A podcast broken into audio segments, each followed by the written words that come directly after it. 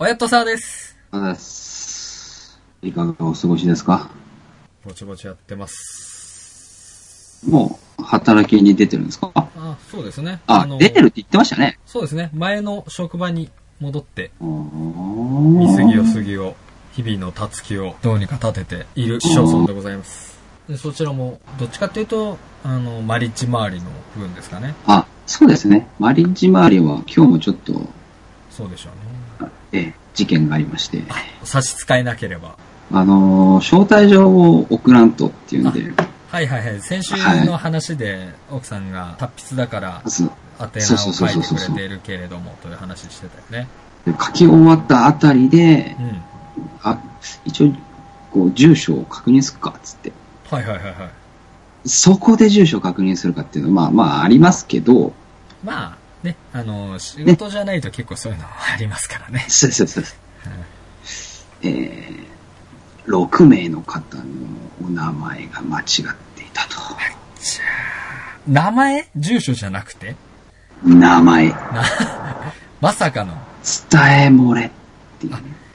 ユウの側のね、あそうです、そうです。ちょっと、だから事前に見とけっつったら、おっお互いに、はい、しゃる通りです。とあ書いたな、やぞと。そのためにですね、はいあの封筒がなくなっちゃったんですね。おうぜー。えー慌てて買いに行くっていう。ああ、愉快なサザエさんでしたね。えそういえー、まばあ、そんなことで。はい。ゼクシーは結局見てないんですか、いいご質問ですね。はい。昨日買いました。結局、あの、半端なタイミングでまた買われましたね。あのー、ゼクシーね、すごいよ。そうです電話帳みたいなの。ああ、そうでしょうね。タウンページみたいな、くっそ重いんだけどさ。で、髪型？女性のこう髪型をどうするんだみたいなので、うんはい。神さんがこう買ったんですよ。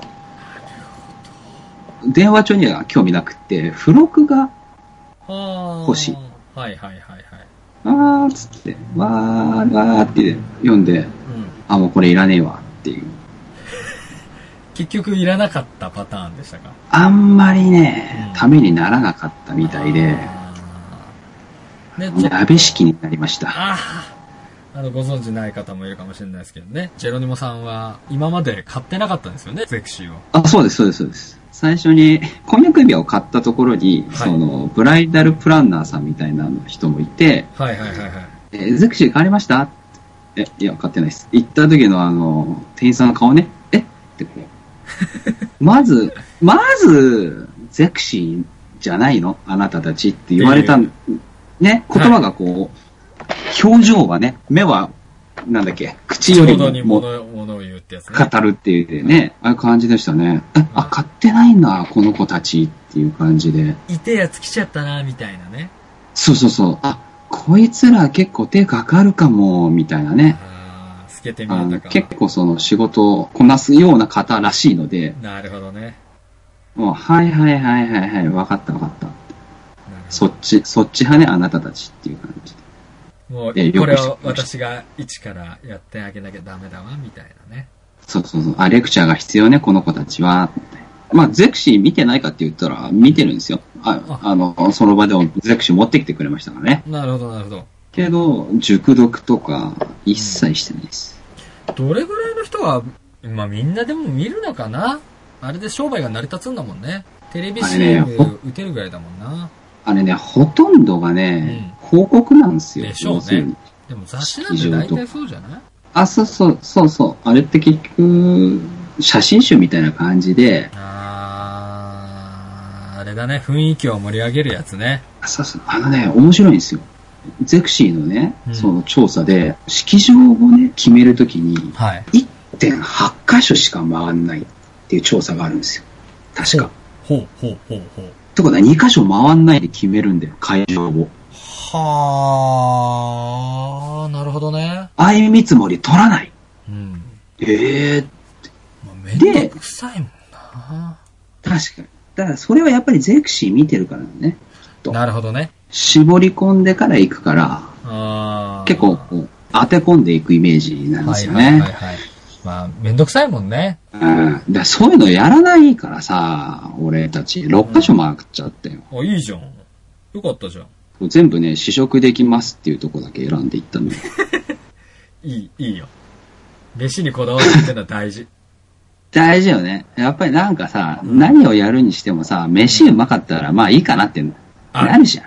あるある。いろんな面で。そう、うん何してもそうよ。やっぱ、三大欲求のうちで結婚式で満たせるのなんて食欲ぐらいのもんだからね。ね寝られても困るしね。そうよなんか、始められてもムラムラされても困るしね。何見てそう思ったのって、こう、いろいろこう、気になっちゃうからね。聞かなきゃいけないもんね、それ。突き詰める？みたいな話になっちゃうもんね。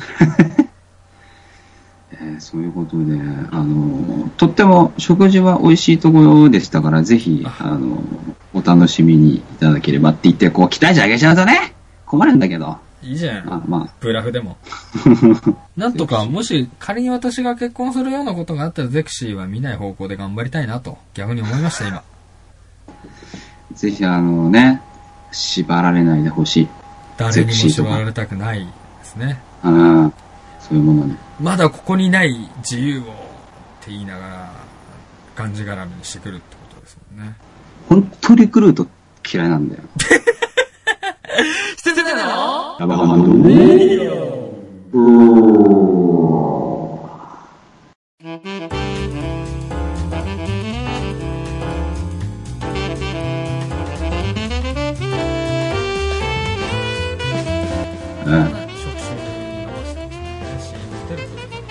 そうですね。でもさ、ホットペッパーの CM とかやってないから、やっぱゼクシーが一番こう、稼ぎ頭なのかもしれないね。でもなんかあの、リクナビとかもやっあまあそうか、それもあったか。あ、リクナビ？リクナビあそうか。結構あるよ。そうだね。CM ね。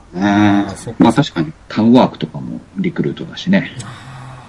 タウンワークの CM 俺の地方だと見ないなえあのまっちゃんの CM の？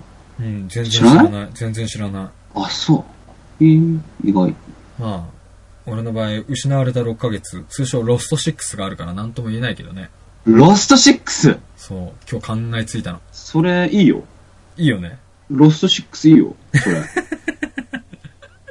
ご賛同いただけて。今なんかうん。今なんかちょっと、もやが晴れた気がしましたよ。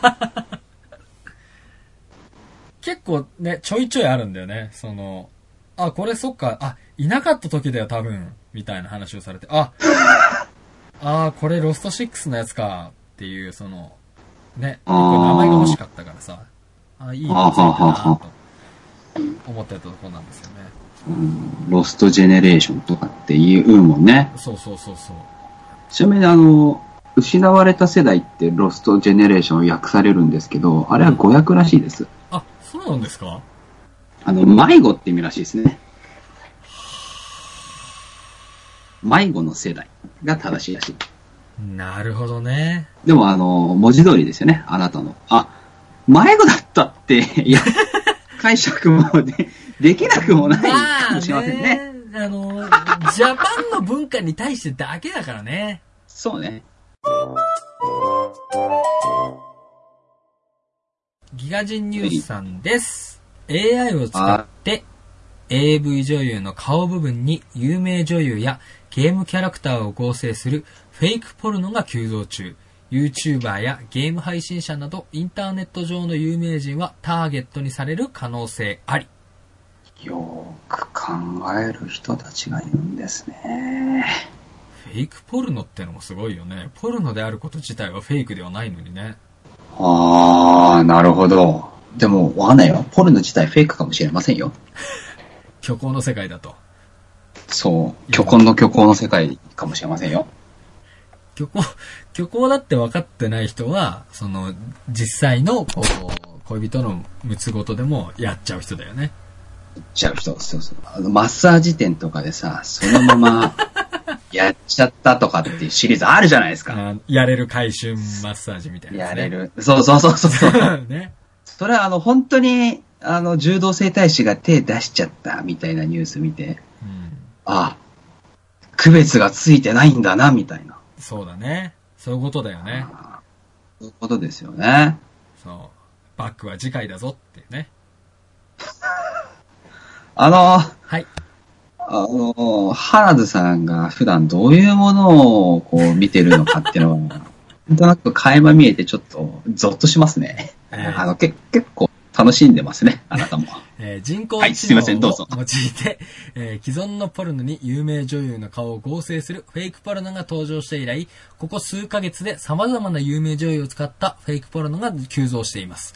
そして実在する人間で作るフェイクポルノに飽き足らず、今度はゲームの中に登場するキャラクターの顔を使ったフェイクポルノが増え始めています。んうん、それは別にいいんじゃないか？まあ、あの、例えば前半の部分で問題になるのはさ、うん肖像権。とかさ、うん。後半はうんその人の病理ですよ。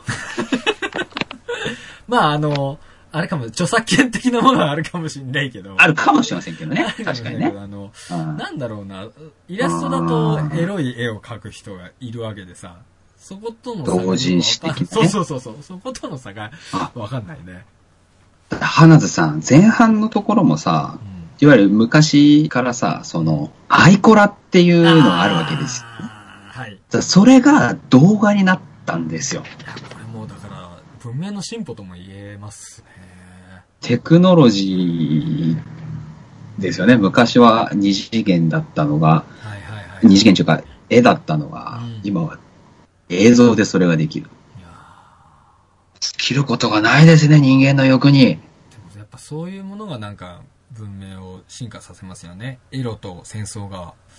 そうですね。そうそうそうそうそうそう。あ、いいか。じゃあ続き読んでいくよ。よ AI を用いて実在する有名女優の顔を既存のポルノ映像に合成するフェイクポルノが話題になったのは、2017年12月に海外掲示板のレディットに登場した映画ワンダーウーマンの主演女優ガルガドットさんのフェイクポルノ。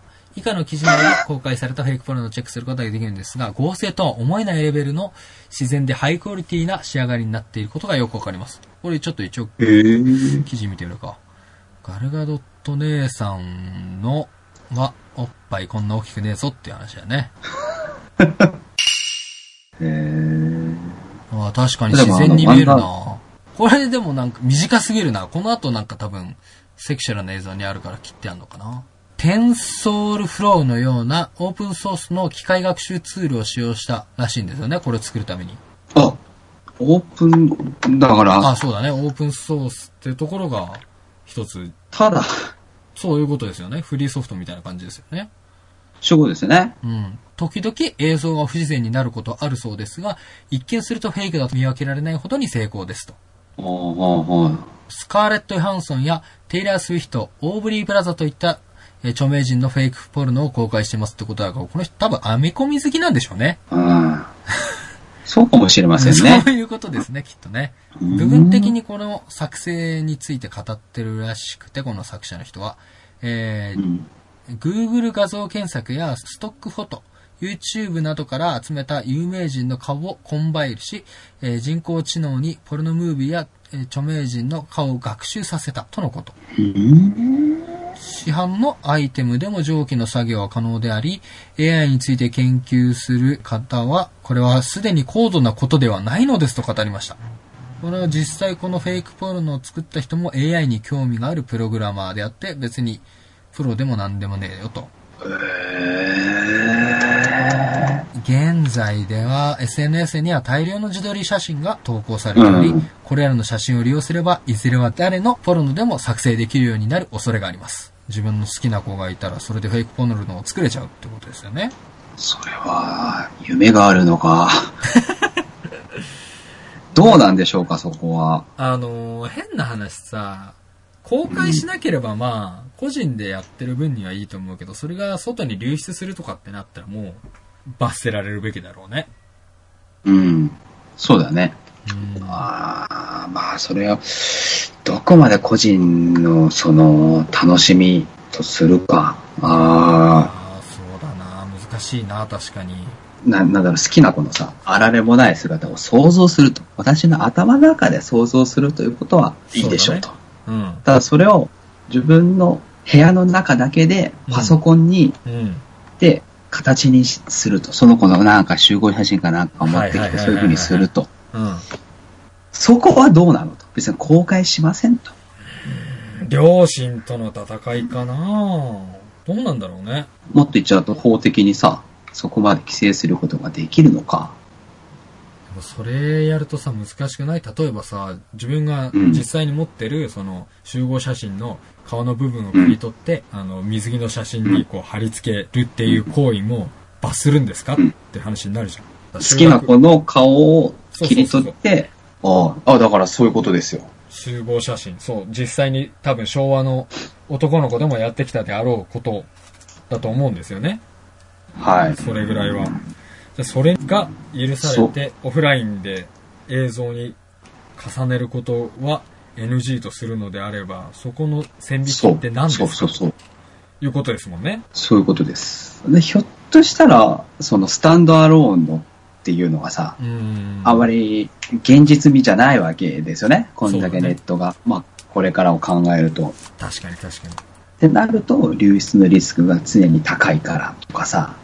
そうだね。ファイル共用ソフトだけじゃないね。そうそうそうそう。ってなると、こういったパソコンって、どうなんだろう。うん。個人で所有するっていうのがだんだんなくなってくるかもね。シェシェアとかってそうじゃん。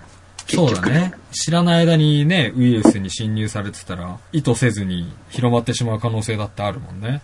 えー、レディット上にガ、ガドットさんのフェイクポルノを投稿したのは、ディープフェイクスと名乗るユーザーで、これを機に多くのユーザーが TensorFlow、えーさっきの学習ツールですね、のような機械学習ツールや AI を用いてフェイクポルノを作成するようになります。その結果、レディット上の18歳未満閲覧禁止なサブレディット、ディープフェイクスには様々なユーザーが作成したフェイクポルノが投稿されまくることとなりました。つまりもう、これ以降みんな作りまくってると。そんなことできんだって言ってやっちゃえやっちゃえみたいなね。止まらなくなっちゃったのかもね。また中にはフェイクポルノと同じように AI や機械学習を用いてあらゆる人の顔をニコラス・ケイジにしてしまう フェイクニコラスの作成に勤しむ人なども登場し、かなりカオスな状況に陥ってると言います。なんでニコラス・ケイジなんだろうね。ちょっとあの、記事にはその模様が貼られてるけど、これすごい自然だけど、なんでそんなにニコラス・ケイジにこだわるんだろうね。なんかニコラス・ケイジをチョイスするっていうところが、やっぱりちょっとあの、2ですよね。もしくは結局アメコミ好きかもしれないね。ゴーストライダーやってたからね。ああ、うんそうですね。えそんな中、ゲーム内に登場するキャラクターの顔をポルノ映像に合成する人々も登場しています。えーウィッチャー3、ワイルドハントに登場したトリスや、えーイエネファーをフェイクポルノにしたものは、記事作成時点では削除されていますが、海外ゲームメディアの、えーコタク曰く、まあまあの出来栄えだったそうです。ただし、肌の色の変化や顔全体にかかる微妙なシミのようなエフェクト、合成と実際の映像の境界にできる不自然な谷間などは気づくことができるとのこと。また、人気 FPS、オーバーウォッチに登場するキャラクター、マーシーはフェイクポルノ女優として特に人気だそうです。ただし、オーバーウォッチのキャラクターデザインは、ウィッチャー3ワイルドハントよりもアニメ調のため、実際の人間の体にアニメ調な顔が合成された奇妙なフェイクポルノになってしまっています。ということで、うん。多分この画像がそうなんだろうね。うん。まあ、そこまで変ではないけど、これは何がしたいんだろうっていうのもあるね。あのー、これ、顔だけモデルとかって出るかもしれませんね、これから。あー、AV の撮影には出ないけど、私の顔を好きに使っていいよみたいな。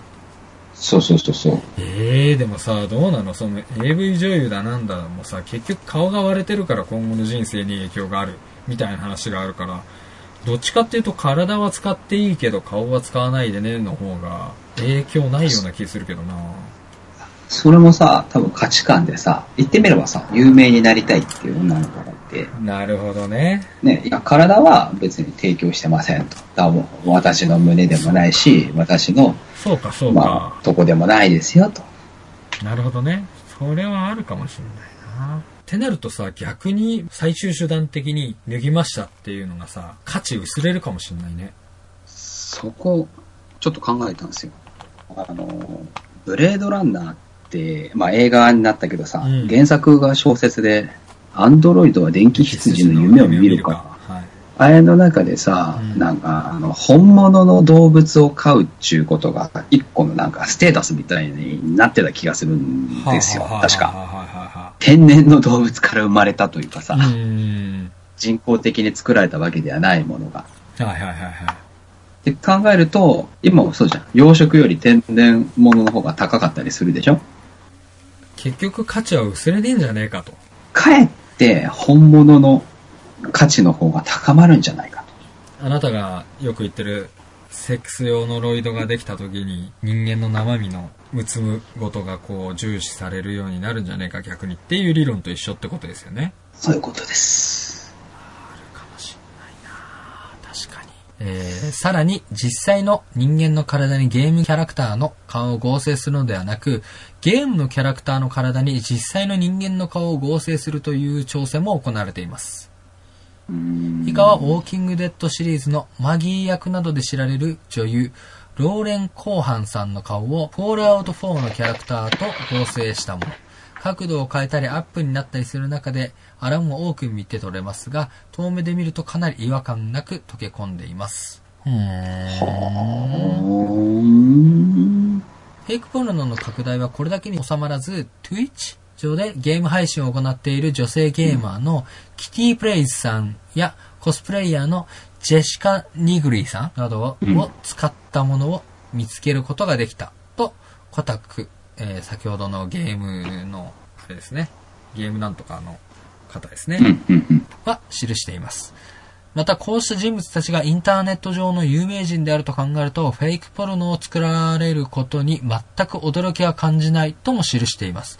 加えてインターネットを中心に活動するようなゲーム配信者や YouTuber のような有名人は従来の著名人よりもアクセス性がいい、かっこ顔の画像やムービーを入入手しやすいため、ポルノに顔を挿入する練習はより侵略的であると感じています。今後はテレビの中で見る著名人だけがフェイクポルノのターゲットにされるわけではなくなることを示唆しています。要するにもう、SNS に顔を出してる以上誰でもあり得るってことです、ってことですね。はあアクセス性がいいと。面白い言い方ですよね。面白い言い方をしますうね。ん。これもう一個進んだ記事があるようですな AI が作る顔合成ポルノ、フェイクポルノがついに誕生のうち、レディットでも禁止にっていうことで、さっきの1月31日の記事だったんですけども、2月20日の記事では禁止になってるよと。フェイクポルノが、うんまあさっきの記事でもあったけど、じ2017年12月頃から爆発的な広まりを見せていますが、リベンジポルノに利用される恐れがある。といった理由から、ポーンハブやツイッターなどでの投稿が禁止されてます。ツイッターに上げるバカいんのやばいね。どういうつもりなんだろう。で、このコミュニティの誕生の地でもあり、中心ともなっている海外掲示板のレディットが、えー投稿を禁止する方針を発表しました。うーんだそうですよ。じゃあ、ある意味、あれだよね、本物流出してもさ、うん。あそれはフェイクポルノですって。なんか、ちょっと去年だか一昨年ね、有名な、あの、声優さんが、なんか出たとか出ないとかっていうので、一時期話題を発生してましたけど、まあ、それに関しても言い訳じゃないけど、使えるかもしれないってことですよね。そうです。フェイクポルノです。うん。もう一個さ、同じような記事でさ、うん。えっと、2月の7日の記事で、AI が AV の顔部分に有名人を合成するフェイクポルノを有名ポルノサイトポルノハブが削除っていうところうん。っていう記事があって、はい。その中段ぐらいにね、うん。面白いのが書いてあるよ。任意の顔と体を組み合わせることで著名人の偽のポルノ映像、フェイクポルノが作り出されています。んフェイクポルノは著作権違反や、えー名誉毀損につながる可能性がありますが、法的に曖昧な領域に存在しているとのこと。フェイクポルノについて海外メディアのザ・ベージは、えー、フォトショップを使った合成画像の格段に洗練されたバージョン。なるほどね。えーもしくはハリウッドで行われるデジタル作成の民主化版と表現していますと。ある意味、そうですよね。ビデオデッキがさ、うん。で、いわゆるそういうテレビ局とか、そういったところから、一般家庭に普及した一つの原動力、アダルトビデオだったし、そうだよね。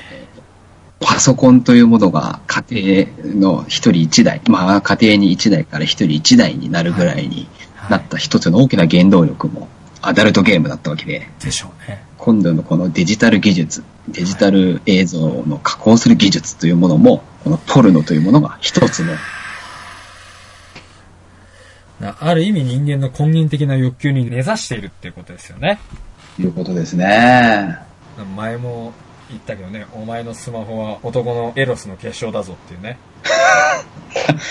初めて聞きましたよ、それ。あれ、多分なんか前のどっかのやつで言ってたけど、その女子高生がすごいその手でいじくり回してる。お前のスマホはその男のエロスから生まれた結晶なんだよっていう。あーだから女子高生はペニスを持ってるようなもんですね、あれ。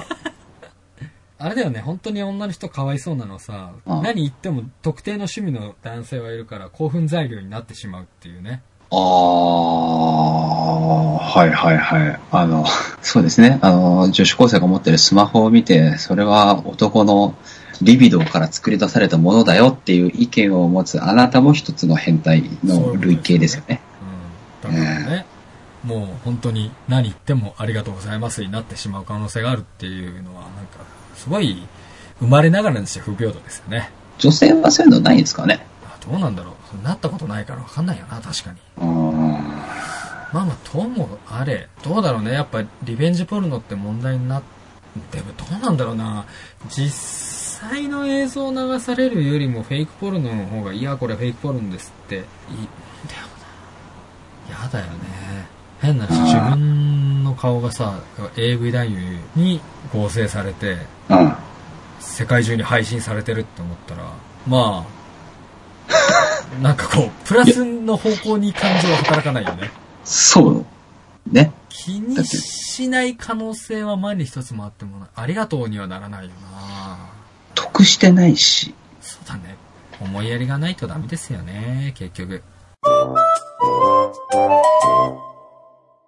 まあ、ニュースじゃないんですけど、あそうあの、面白いの見つけたんで、これについて話をしたいなと。お願いします宣伝会議賞というのがあるんですね。宣伝会議自体はねあの雑誌でありますよね、宣伝会議あっていう。りますねまあそこの雑誌が、なのかな、主催している広告表現のアイディアをキャッチフレーズまた CM 企画という形で、えー応募して賞をあげるとおいーなるうほどね宣伝会議賞っていうのがあって、50年以上の歴史を持つコピーライターのトリウモンああなるほどねで、広告会社で働く人たちが、まあ、あの、受賞してる人が多いですよと。なるほどそれはまあそうだで、な実、で、受賞したコピーにはあ実際使われるかもしれないし、うん審査員は前線で活躍している現役のコピーライターのうん人たちだそうです。なるほどこれの歴代のですね、えー宣伝会議賞受賞作というのがなかなか、あの、うん面白かったので、はいはいはいはいちょ読んでみたいなと。なるほど日清オイリオグループ、あの、油ですね、食用油。そうですねこの会社のキャッチフレーズはい第54回として、え子供が苦手なものは一度あげてみる。ああーなるほどね。うまいですね。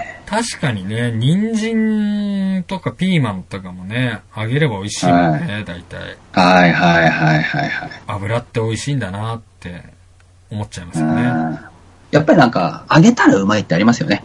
ある。フライもだけど、天ぷらとかってさ、本当にただの野菜に衣つけて揚げただけだけど、すごいごちそうになるもんね。そうなんですよ。やっぱ手間暇かかるっていうのもあるかもしれませんけどね。あうの、んシンプルですよね。うん。次。53回はあんまあれなんで、52回。おい、一応読んでくれよ。え、53回も読む？はい。お願いします。53回、親子編。JTB の旅行ですね。旅行券を大切な人へ送りたくなる広告表現。はい。あ、じゃあ私が字の文と娘を読むから、あなたはお父さんを読んでください。はい。えー父親がリビングに寝転がってテレビを見ている。娘が掃除機をかけながら父親の前まで来ると。はいお父さんそこ掃除するから、あ、旅行でも行ってきて。え？娘の手から父親の手に商品を手渡すカット。うん驚く父親を尻目に掃除機をかける娘。大切なあの人に JTB の旅行券を送ろう。うん、確かにいまいちだな。はい、次。ちょっと、ちょっとね、あの、狙いすぎっていう感じがね。えー52回、うん。えーゆうちょ銀行、うん。コツコツ貯金することがかっこいいと思えるアイディアのキャッチコピー、人生の半分は無職です。あ会社人生って35年とかですからね。ー。まあ、これから伸びるかもしれないですから、なんとも言えませんけどね。けどね。けどね。えー確かにね。その次、第51回ちょ。ちょっと待って。あーどうぞどうぞ貯金することがかっこいいと思えるアイディアでしょ？うん。人生の半分は無職だから貯金しようはわかるけど、かっこいいかどうかは、ちょっと伝わってこなくないですか？あの、コツコツ貯金しないと不安になるアイディアですよね。そうですよね。人生の半分は無職ですよって。ああ、そっかって。うわあ、貯金しなきゃってかっこい状態ではないですよね。もうちょっとギャンブルな感じになるよね。あのちょっとポジティブさが足りませんね。そうだね。なんかその、指摘した俺かっこいい感出ちゃってますよね。ああ、そうですね。え、知ってるみんな、人生の半分は無職だよっていうのがちょっと伝わってくる。そうだね。そう考えるとちょっと54回にはかなり劣るよね。ここら辺のね、自分たちはちょっと違うんです感が香るんですよ。うざいなこうこういう広告業界にいる人たち。そこ54がね、回のが女性で、53、52は男性だけど、この2人はプライドが高そうだな高そうだね。54回の人はなんとなくさ、その、多分、揚げ物とかを家族に出したことがある人だろうね。か、もしくはその、こういうことを、その生活のコツで見出した人が近くにいるんでしょうね。あ、そうだね。だ母親がやってくれてた。そうそうそうそうとかね。そのとかね。割とお姉ちゃんがやってたとかあ、ね。そうだね。実生活にこう結びついていってる感はあるなそうそう。あの、あ、なるほどっていうのが、こうあ、やってみようかな。あ、そうだねって言ってこう、う。揚げ物か、そっかやってみるかってこあるね。う、ね、この日清オイルを手に取る。まさにうん。宣伝が効果的にうまくいっているうん。やつですよね。そう。まあ、ね、変な話、別の油でもいいかってなる可能性はあるけど、この他のうそうそう二つに比べると、はるかに意図するところだけど、これ大丈夫？この宣伝会議さんはちゃんと選んでる？本当に。いやだからそのつぶつぶでやってない？自分の体臭に気づかないのと一緒でさこの気づかないんだよ。この臭さに。恥ずかしいね。恥ずかしいね。恥ずかしいわ。51回、えー、旭化成サランラップのキャッチフレーズです。おかん、うまい、でも多い。あー、田舎に帰るとね。これもね、クスッと笑っちゃうというかね。うん。うん。わかるよね。これも、あそうそうそうそうそうそう。これも女性の方ですね、受賞者は。これうまいね。そうなのよ。あの、心の機微に触れるというかさ、触れるね。頭ごなしじゃないね。そうな、上からじゃないんですよ。うん。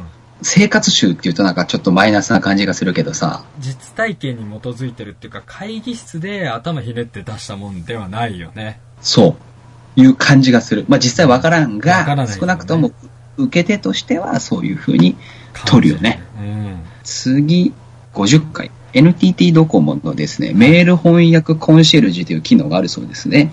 それのキャッチフレーズ。えーそうか、こういう内容の迷惑メールだったのか。おなるほど。これは、あの、面白いね。面白いね。あ、あれあの珍これも男性ですね。男性ですね。これはひょっとしたら、あの、生活の手触り感が あるね。多分、ありますよね。なんか、思うところあったんだろうね。かもね。ひょっとしたらこれ、このメールの、この NTT ドコモの機能を使ってなくて、自分で Google で翻訳して、あ、こういう内容だったんだとかって言ってる隣の席のおじさんとかがいて、はらも49回、う、はい。森永乳業、プリンといえば森永を強く印象づけるコピー。はい。プリンは人を可愛くする。男性ですね。プリンといえば森永乳業というところにはコミットしてないよね。してない。あの、これもね、キャッチーなのを選べばいいんでしょっていう、うんマーケティングしました感がね、うん匂う。まあ、おじさんがプリン食ってる様でちょっとクスッとするというか、まあ、可愛らしいって思うのはなくはないだろうけど、さ、って感感じだね。確かにコアモテのおじさんがプリンを食べてる写真が隣にあって、プリンは人を可愛くする。だったら、あー、まあかもしれないそうですね。そうですね。えー48回、えー朝日生命保険、うん。はい保険 O プラスという商品のコピーです。はいはい。天国に遅れてやってきた妻が、いきなり私にビンタした。おこれはいいんじゃないですか？なかなかあの、ウィットが効いてますよね。聞いてますね、これは。ええええええ男性これはいいな効いてますね。これはなかなかいいと思う。あの、あ、なるほど、そっか、保険って大事だなって思うもん。そうそうそうそうそうそうそうこれはすそう。ごくいい。なんなら今までで一番いいかもしれない。ね。あの、薬と笑えるし。次、47回。はい。でシービック、デオナチュレ男シリーズ。化粧品ですかね。商品か、まあ、洗顔料とかそういう系かな。えー部長が目にしみる。あいやこれわかる？俺わかる。いまいちうん。あ、デオナチュレだからあれだ。制汗剤だ。うん。癖ってことだよね。あ、こそういいなもう男あのあ。もう男だからダメとかっていうことでもどうもなさそうだな、どうも。これちょっと、近年によるほどなんか。市場の話になってる感じするね。すなわち、うんうんうん。そうコンテンツが腐ってきてるってことだな。ですかね。もう、あ、そうかね。1回だと考えるともう10年前ですかね。これね。次。はいセコムですね。はいはいはい。第46回、セコム。家は路上に放置されている。なるほど。ああ、これも、これも、なるほどって感じだな。あって感じですね、うんね。あうん、そうだね。これも男の人だし。だから関係で、性別問題じゃねえな、これなんか、だんだん質が落ちてるだけの話だな。あ、かもしれませんね。うん。うーん。45回、英検。はいはいはこれはまあテレビ CM に近す近いかもしれませんね。い。うんえー男が機嫌良さそうに歌っている。うんうん。Yesterday.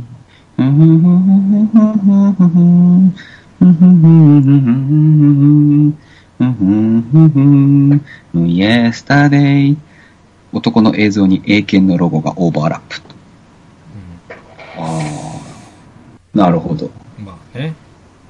勉強すりゃ全部歌えるようんってことなのかもしれませんね。うん。どうだ、英検ってさ、リスニングそんな力を置いてなくないって気もするけど。まあ、これがじゃあ TOEICとかっていうよりは英検って感じなんじゃないですか？確かにその通りだ。うん今ちょっと俺、 TOEICと混同してた分もあった。恥ずかしい。次、44回。えー明治製菓、明治ミルクチョコレート。はい。えーずるいよ。チョコ食べてる時にそんな話するの。これはね、どうかな？まあうん想像の余地が残ってるよね、いろいろ。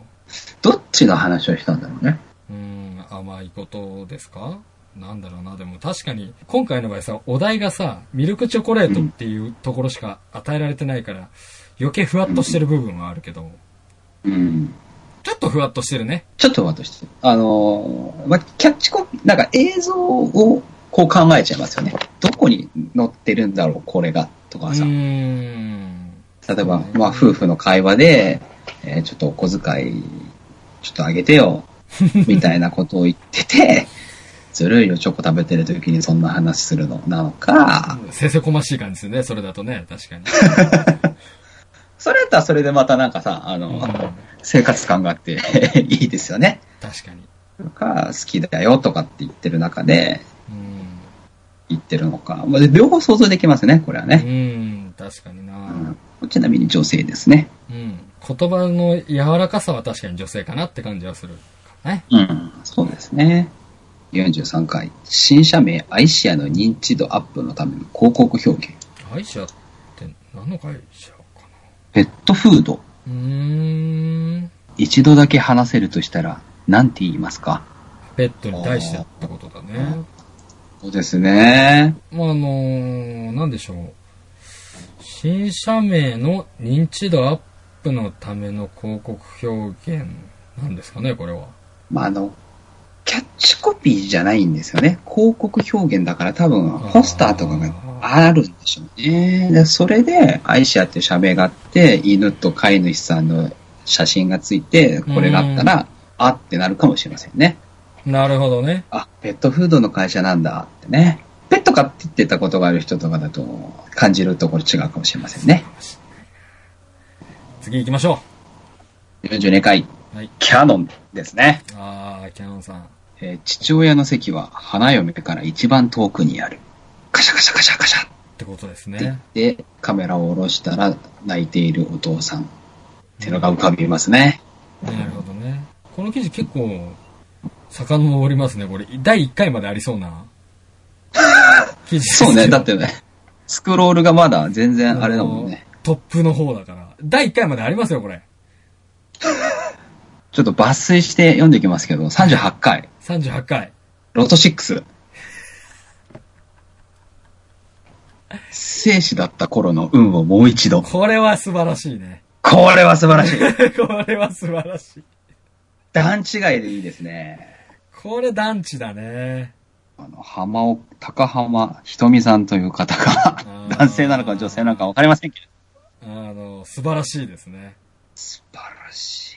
だいたいここで運使い果たしてるだろうって。なるほど。でも37回も割と私好きですよ。37回？うん。積水化学工業、積水通油ホーム、有給を取って家にいた。いい家なんでしょうね。なるほど。有給を取ってでも家にいたいと。映画なくてゴロゴロしてたところじゃないんだよってことですね。そういうことですね。東京ガスの床暖房、うん。あれで、33回、うん。家に帰ると母が倒れていた。うん、これもなかなか、あの、いいブラックさがありますよね。うんあの、31回、文藝春秋、うん。週刊文春は訴えられました。でしょうねとしか言いようないですけどね。そうですね。あの、アコム、29回、アコム。一番いいのは借りないこと。お前が言うかっていうのね。その前もアコムなんだけどさ、明日の自分に借りるのだ。これ、あの、無責任さからちょっと一転して、急に1年で責任のあること言い出したみたいなね。ねそっからなんかね、しばらくね、CM 用のがついてるね。そうですね。